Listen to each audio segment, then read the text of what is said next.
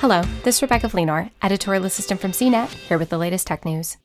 Should President Joe Biden score another legislative victory with his new infrastructure plan, revealed Wednesday, Amtrak promises big changes. The National Rail Network says it wants to create 30 new routes in the U.S. with the proposed funding. The plan, officially named the American Jobs Plan, would specifically allocate $80 billion to the nation's rail network.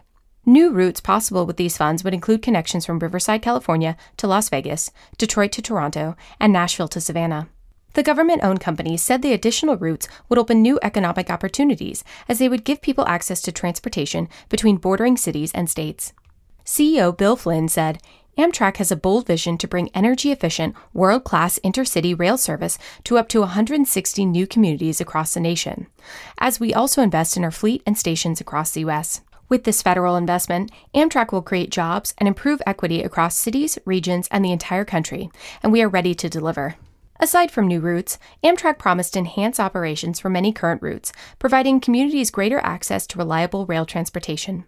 The funds would also help repair and replace seriously outdated infrastructure in the high traffic Northeast corridor.